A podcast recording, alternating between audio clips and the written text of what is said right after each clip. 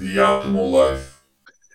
So I just had a um, psychologist on recently, a, an episode, and we did a uh, we we talked briefly about EMDR, Dr. Gillian O'Shea Brown, um, but I didn't get into the real specifics of exactly what that is. So why don't you explain? Let's start there. What exactly does that stand for, EMDR, and, and what is it? Yeah. EMDR stands for eye movement desensitization and reprocessing. And it's a type of therapy that uses what we call bilateral stimulation, which is eye movements from right to left, left to right, to help process stuck points of trauma. So, the main tenet of EMDR is that your brain knows how to heal on its own. It knows what it's doing, right? Um, but sometimes, due to certain variables like trauma, we get blockages, just like your arteries get clogged. We can get stuck points in the brain. And so, EMDR is a tool to help break through those stuck points to get your brain functioning how it knows how. Okay, so take us through that. That sounds pretty cool. Yeah. okay. Now, in practical terms, tell us what, what's happening. How is this all connected or interrelated? Well, there are several thoughts. One is um, that the eye movements back and forth is akin to REM sleep, right? REM sleep, when you're seeing someone sleeping, you see their eyes moving while their their lids are closed. Um, and that's REM sleep is how you process the day's activities. Same thing with the bilateral stimulation with EMDR. It helps you more efficiently process these stuck points. The other piece that's helpful is the right, left, right, left helps incorporate a more holistic type of healing. So, for example, in traditional talk therapy, just super helpful, um, it has its limitations because the right part of our brain, the right side, is where we hold trauma, emotions, our perception of life, and that part is nonverbal. So there's only so much we can do through talking alone. And that's where EMDR is a really helpful tool because there's really not a whole lot of talking being done in the process. So, if I'm uh, understanding what you're saying, is that when we're in a talk therapy session with a counselor or a psychologist or whoever, mm-hmm. it's really the left side of the brain that's getting the work done in those situations. The right side is having no impact whatsoever. It's having some impact. Um, and depending on how that talk therapist works.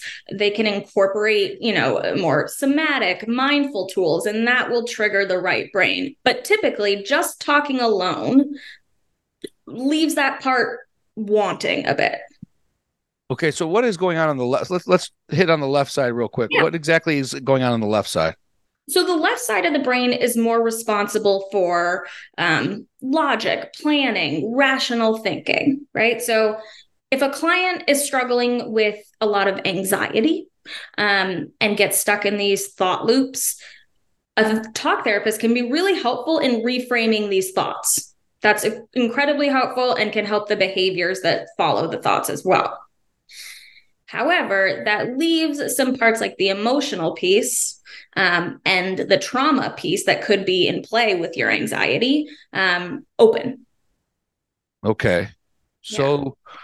The left side is is it's clearly beneficial.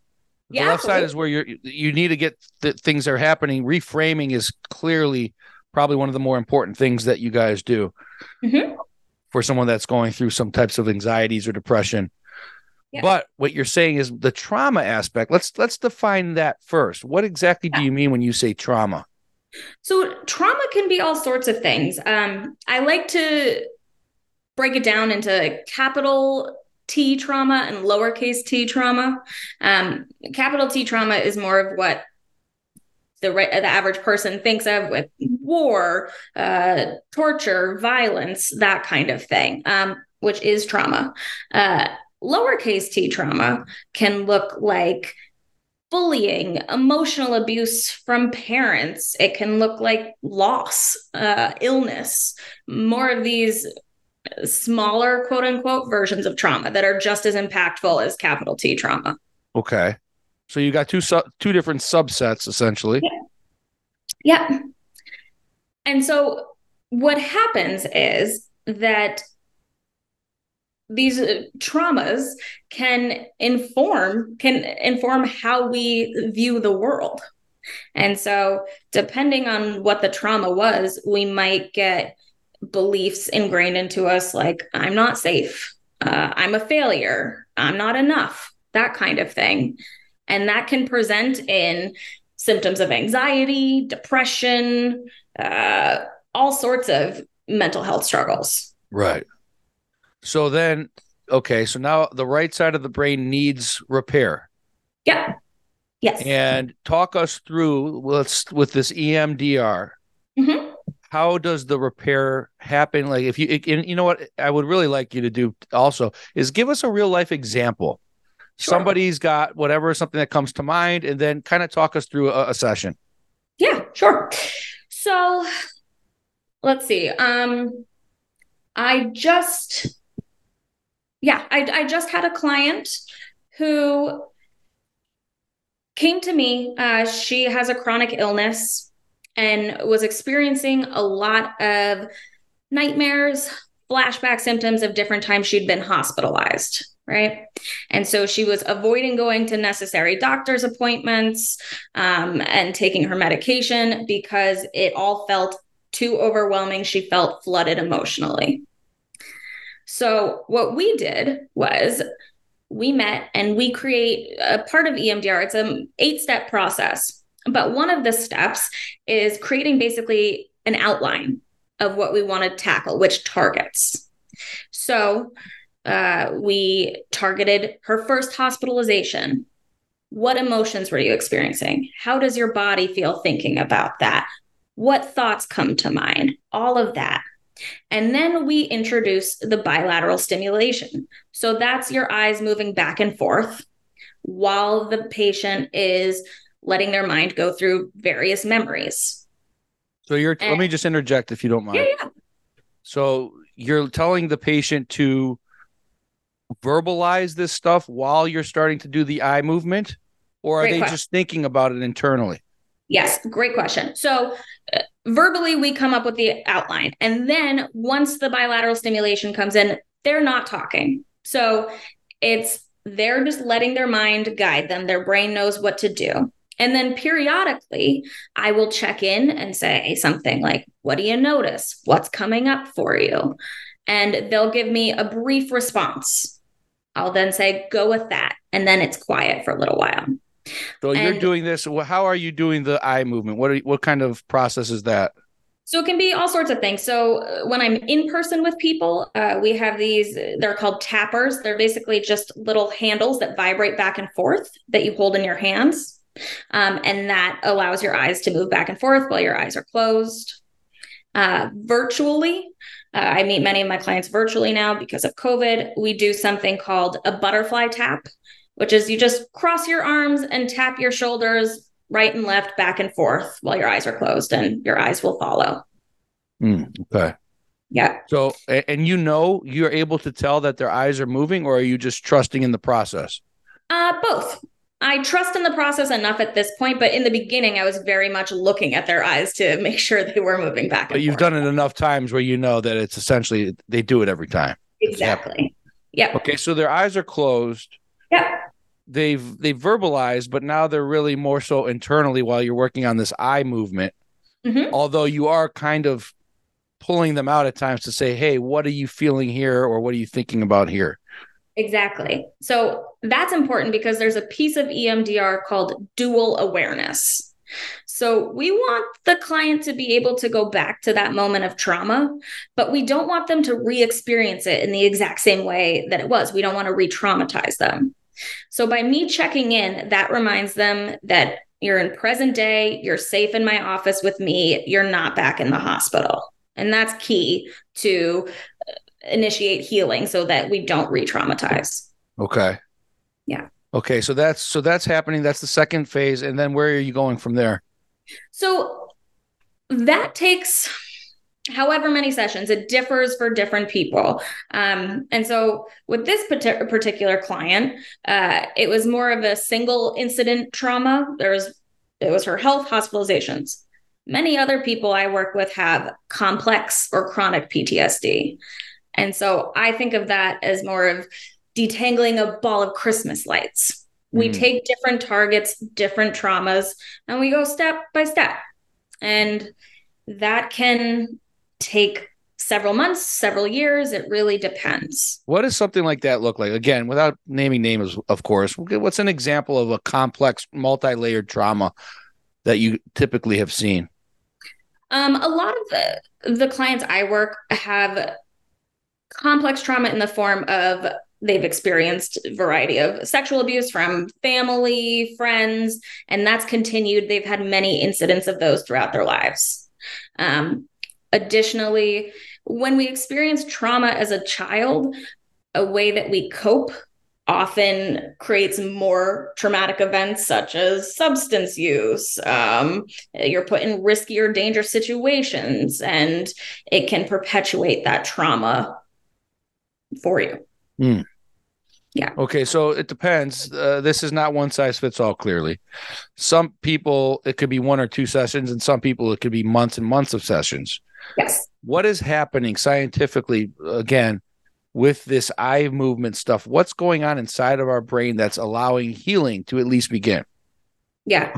So, what the healing is doing, how we're doing it is basically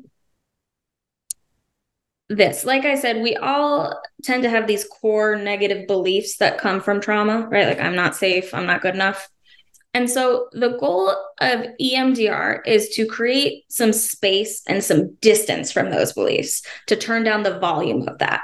So we're not trying to get rid of memories we're not trying to erase anything but with the bilateral stimulation it creates a reaction in your brain that turns that volume down eventually, but then at the same time, it increases the neuroplasticity in your brain. And neuroplasticity is how we create new neural connections. And so that is the key to healing is we're not going to get rid of the past. We're going to understand it more and get some distance from it. But we're also going to create new neural connections that feel more adaptive. Like instead of I'm not safe, some of the time I'm not safe, or I'm learning how to be safe. These new connections are what's key in healing that trauma. And that's what the bilateral stimulation helps with. And how do you, Mollie, how do you recognize when somebody has made progress? That's a great question. Uh, I recognize it based on feedback and insights. People are able to have shifts in perspective and shifts in insight pretty quickly with EMDR and other uh, trauma treatment methods more so than traditional talk therapy. Um, and so, for example, this client I had mentioned with the medical trauma, she's now able to go to doctor's appointments. She's now able to advocate for herself with her doctors and to, you know, plot her own medical path. Mm. Yeah. It's very it's very interesting stuff that you're doing. It's very um you, you know the science behind it it's like it, it's hard to really understand at least for me. Yeah how this is all happening and like why is this eye movement what what about eye movement is therapeutic? Yeah. Well it's it's interesting and that's a common question. Um and it's interesting because it's a slightly different type of therapy that we ask these deeper questions. Whereas when we bring up uh, cognitive behavioral therapy, which is kind of your typical traditional talk therapy, there's more, because it's more familiar, there's acceptance of, oh, if we reframe it, our brain latches onto that and the thought is different. Um, we don't exactly know how the reframing works, it just does.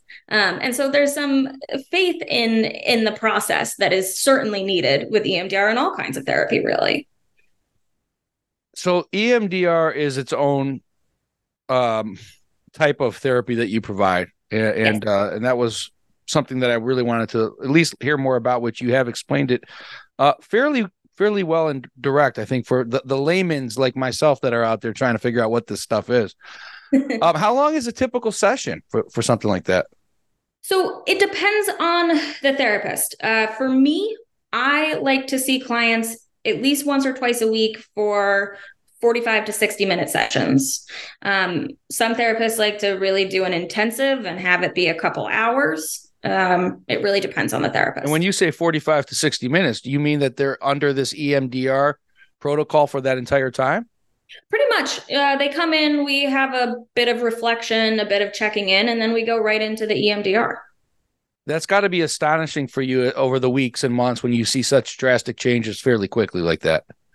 It is, it's really great. And that's, I think, my favorite part of the job is seeing that progress and seeing that agency that people create for themselves. Well, that's that's the mission, right? I mean, that's got to be the most stimulating and rewarding feeling for you. Hey, here's this person that I maybe didn't even know a few weeks or months ago, and now uh, who came into my office broken in various areas, and now here they are sitting in front of me, a different person than they were 90 days ago. Yep. That's got to be the whole everything that it makes you worth getting up the next morning and doing it again for somebody else. It does. And it's what's really nice about EMDR in particular is what you learn there, what you discover there, it stays. We we have a saying of what fires together wires together. So the more you practice and the more intentional you are, that sticks with you and it's ap- applicable to all areas of your life, not just the trauma that you're focusing on. So it is really a whole life change. No doubt. Um, so one of the other areas of expertise, which I want to talk a little scientifically with you about as well, is this ketamine assisted psychotherapy. Yes. What exactly is ketamine therapy? Yeah. So um, ketamine assisted psychotherapy, or KAP for short, um, is something that I practice. I know many people have heard a lot more about ketamine therapy, um, and not all treatments are equal. Uh, so one way many people I think know of it is more in a medical model, where if you're struggling with depression, typically treatment resistant depression, you go to a clinic, um, a medical provider administers ketamine, usually via an IV or intranasally. You remain in the office, uh, medical personnel checks on your vitals periodically, and then you go home. With me and with KAP, we add the psychotherapy piece to it. Uh, it's, I think of it similarly to uh, more traditional antidepressants like your Prozacs, your Zolofts. Those are all very helpful. And studies show that a combination of medication and psychotherapy results in in the best symptom relief. But, but okay, so let's ketamine is mm-hmm. like a, a hallucinogenic. What is exactly is it? So, ketamine is an anesthetic dissociative. So, typically it's used for um, anesthesia for uh, people in, in pain and in more clinical settings.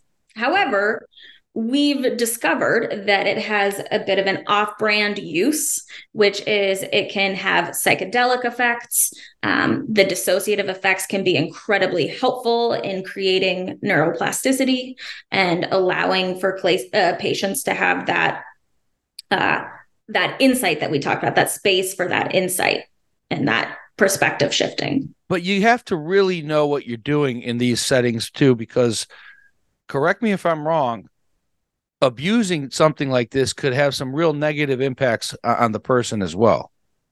Absolutely. And so screening is very important. So I know a lot of people know of ketamine as a party drug, Special K, and it certainly is. Um, and within with the right team um, and with the right goals, we can have it be incredibly effective for someone who's been struggling for so long with depression, anxiety, PTSD, all of that.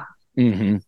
Mm-hmm. Yeah, I, I mean, it's it's one of those things to me that's like, hey, uh, this might sound great, but what about the person that overdoses on it? So that's a great question. Um, and again, this all depends on the provider. If you have a well trained provider, we don't typically give enough of the medication to result in an overdose.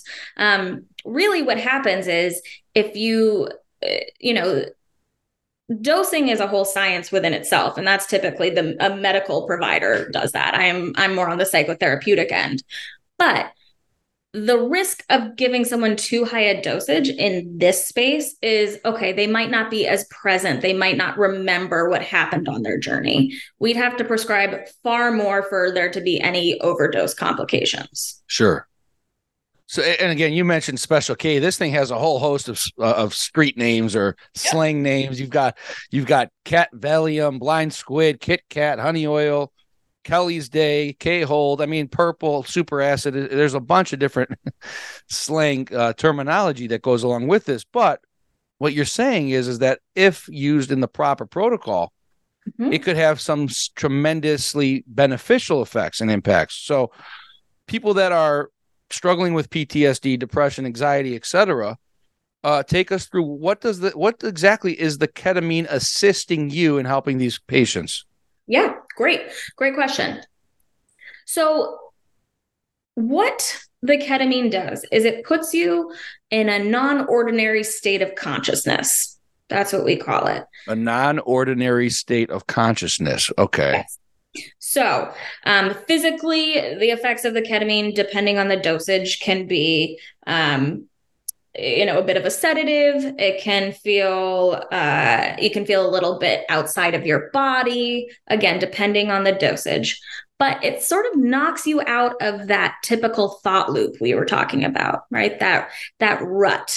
Um, and it knocks you out of that for a second so that you can have different perspectives see things from different angles mm-hmm. that you might not have been able to have see seen before um, so that's a piece of psychedelic therapy as a whole that's a reason that it's used is it's a really efficient and effective and safe way to facilitate those kinds of insights okay. um, and what kind of reaction are you seeing from your patients somebody goes under they have the ketamine now and you're mm-hmm. talking to them are there different is it just a different aura that you're getting from them different level of calmness what are you seeing in these people so it truly depends. Um, I have I've had clients that become really talkative and really feel like they want to just get everything out of their head. Um, I've had clients that are incredibly calm and quiet and zen. Some people are incredibly emotional, um, and they might have a what we quote unquote would call a bad trip, which can also be incredibly helpful and therapeutic. It's all welcome. Mm.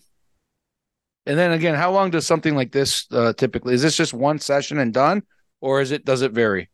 So one session can be helpful. I typically like to have four to six sessions with a client um, doing KAP, and I think that brings about the most relief. Um, I had a client back in January who I did four sessions of KAP with. She experienced so much relief in her depressive symptoms, and that relief stayed until around this last month she was starting to feel a little you know bouts of depression again. We had a booster session just one and she was back to feeling fantastic. Hey they don't call it special k for nothing. There you go. Uh, have you ever done a ketamine session with couples together i have not but it is something that many practitioners do and it can be very helpful because couples therapy is one of your expertise areas of expertise as well. Uh, I have someone within my practice that specializes in couples ah, okay. therapy. Yes. See, for me, couples therapy is it's a that's a tricky one. Yeah. I think couples therapy is really helpful when you're proactively doing it. Uh-huh. Um, I think couples therapy when the relationship has been already tarnished and the damage has been done, and the bur- the bridges have been burned. I believe that a vast majority of the time, couples therapy is de- delaying the inevitable breakup. Yeah, it certainly takes buy in and commitment from both parties. And if that isn't authentic, then yeah, it does tend to delay the inevitable. Um, with ketamine in couples therapy, one of the effects of ketamine is this what we call empathogenic effect, which increases your empathy and increases your ability to connect. And that's one really neat way that it can be helpful in couples therapy. Sure. Uh, and then you also, of course, trauma informed talk therapy. I assume that you you help that. That's probably a, a pretty uh, common approach, right, For, with yeah. many clients and patients. Trauma and which was where we kind of started with, which is, hey, this is helpful on the left side of the brain. This is still a critical piece to the puzzle. Mm-hmm. And you're yeah. doing that in schools, you're doing that in hospitals, you're doing that in the child welfare system. I've seen. Talk a little bit about that. What exactly are you doing in the child welfare system? So that's more of I I had a former job working in the New York City child welfare system and I just like to operate through the lens of being trauma informed. So I don't typically like to diagnose people of you have depression, you have anxiety, you're a quote unquote bad kid, right? There's usually something underneath that and something that is causing those behaviors. And by looking at it through that lens, that allows for connection and empathy and understanding for all parties. Mm, yeah. And of course, you know, people are thinking about, hey, this ketamine stuff sounds great. It maybe makes me feel good. I'll kind of go into a different state of consciousness. Um, but as you point out in some recent social media posts, it's not the cheapest route. No. So why is ketamine so expensive, Mollie? Yeah, so I'll tell you. So ketamine, and again, depending on what you use. So what I use is I partner with psychiatrists who prescribe ketamine in a lozenge form. Um, and a prescription for that is actually really only around $20. The ketamine itself is not expensive. But it's important to think of at least KAP as a therapeutic intensive as opposed to a one off session, a typical 50 minute session. Um, because that helps with the cost. I spend between four to five hours with a client in one KAP session, and that can be broken up between two days, but it's four to five dedicated intentional hours of my time and their time. And that has a fee. And so if, if you think of it of I had five to six therapy sessions at once, then it makes a bit more sense. That that puts it into perspective for sure. Yeah. Uh, but you're paying for the results. You're paying to Absolutely. feel better, right? You're paying for the proven result, which is right. which is what that does.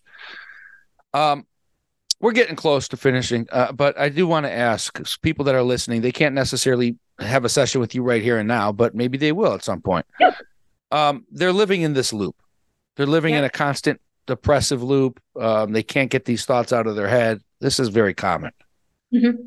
What is some low hanging fruit advice you can give to anyone that's struggling with that very thing, living in the loop? How do they fix that right here, right now? Yeah. My best advice is get into your body. When you're in your head, get into your body. So, one of my favorite pieces of advice is notice where you feel that depression or that anxiety in your body. Um, for example, I feel a lot of stress and tension in my neck and my shoulders. And so if I'm feeling like I'm stuck in one of those loops and I focus on relaxing my shoulders and maybe moving my neck around, giving myself a little massage, your brain follows. It's tapping into that mind body connection. So when you're in your head, get into your body, your mind will follow. When you're in your head, get into your body. Yeah. Is there how, what does that mean? Get into your body. What do you do? So if you can you can bring attention to those places in your body that feel that depression, feel that anxiety. It can look like that. It can look like stretching. It can look like breathing. It can look like temperature therapy, splashing cold water in your face. Mm. All of that focus on your body and the sensations. And that will break you out of that loop temporarily for your mind to get some space.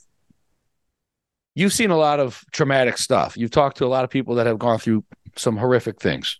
Yes. Um, I'm curious to know, especially during your years as a social worker, mm-hmm. is there that one or that one story, that one kid or cl- client that's stuck out in your mind that you really have never forgot about because the situation was so devastating?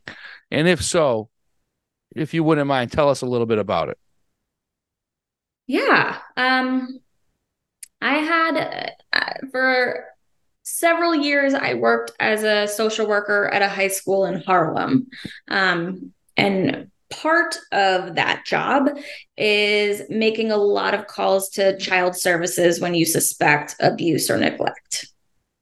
And I had a client there that I worked really closely with, and information came out that her father had been abusing her. Um, now, you say abusing, uh, sexual, physical, all the above? All of the above. Mm-hmm. And had to make that call to Child Family Services. Um, and it really disrupted this girl's whole life. Uh, father got removed, mother got depressed, was absent. Um, criminal charges were then filed. I had to testify in court. Um, it was a whole big to do. Um, and it stuck with me for a while of yes, I'm a mandated reporter. This is my job.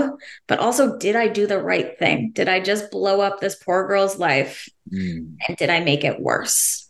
Wow. And yeah. That is very, very intense and heavy and interesting because think about what you're talking here.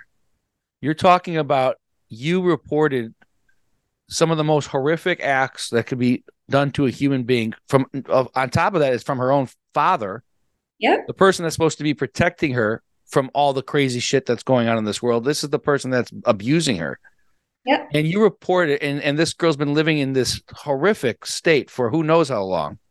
Yeah day in and day out probably for many years and then because they took the husband away and the mom got a little loony and the legal system came and got involved you actually questioned yourself for doing the right thing.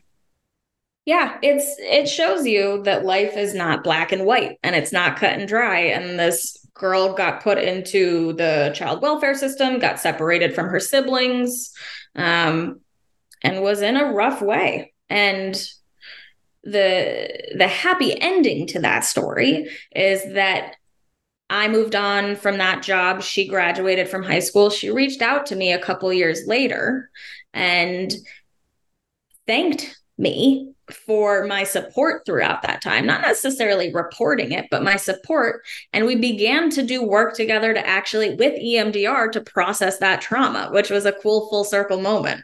Wow, that's incredible. That is an incredible story. I, am really glad I asked.